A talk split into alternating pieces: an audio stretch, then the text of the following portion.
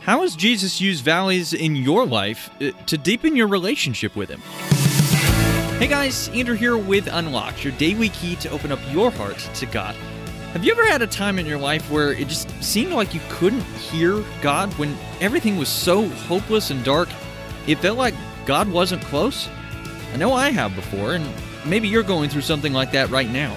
That's what our devotion is about here today. In fact, it's called The Valley of Silence, and it was written by Sarah Rexford. Sometimes it's easier to ask where God is than to consider what the silence really means. There are so many stories in the Bible of God using people in major ways. Moses led thousands of people from slavery.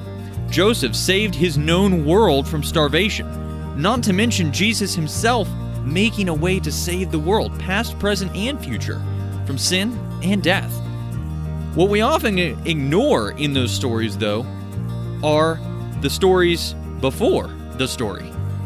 God took Moses to an actual wilderness before taking him before Pharaoh. Joseph went to the wilderness of slavery before leading Egypt from starvation. Jesus fasted in the wilderness for 40 days before starting his ministry, one that would make a way for salvation for humankind. Often, Jesus takes us through a wilderness before using us. The key word there is through, though. He doesn't just take us to the wilderness and leave us there. No, not, not at all. The wilderness is a training ground, and training grounds are meant for us to pass through, not to stay in. In His faithful timing, God will lead us not just to the wilderness, but through it.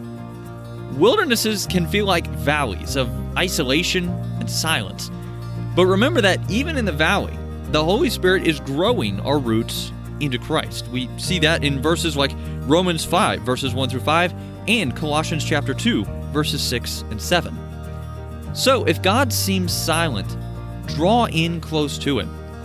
Closeness with God requires dropping our walls and getting silent sometimes.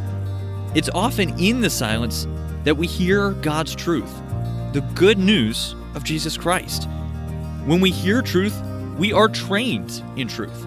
And it's only after we've been trained in truth that we can go out from the valley and onto the battlefield in confidence.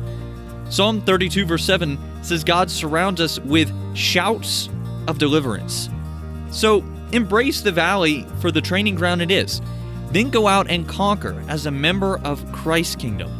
God's shouts of deliverance leading the way. So let's talk about this. How has Jesus used valleys in your life to deepen your relationship with Him? We talked about how intimacy requires dropping our walls. What walls make it difficult for you personally to hear Jesus in your everyday life? Talking about this reminds me of another passage in God's Word, the passage that's probably pretty familiar that says to be still and know that I am God. And that one to me is a reminder of this as well. We have to be still, we have to get those things out of the way, and then we can know God. And sometimes that involves a time period in that valley of silence. As we read in Psalm 136, verse 16, He led His people in the wilderness. His faithful love endures forever. Now, I'd encourage you to read Jeremiah chapter 17, verses 7 through 8, to help keep God's Word alive in your life. Unlocked is a service of Keys for Kids Ministries. Have you seen the cover art of the print editions of Unlocked? You can also see those in our app. Have you ever wanted some posters of that? Well, we've got you covered. Check out shop.keysforkids.org and you can order them right on there. Until next time, I'm Andrew, encouraging you to live life unlocked, opening the door to God in your life.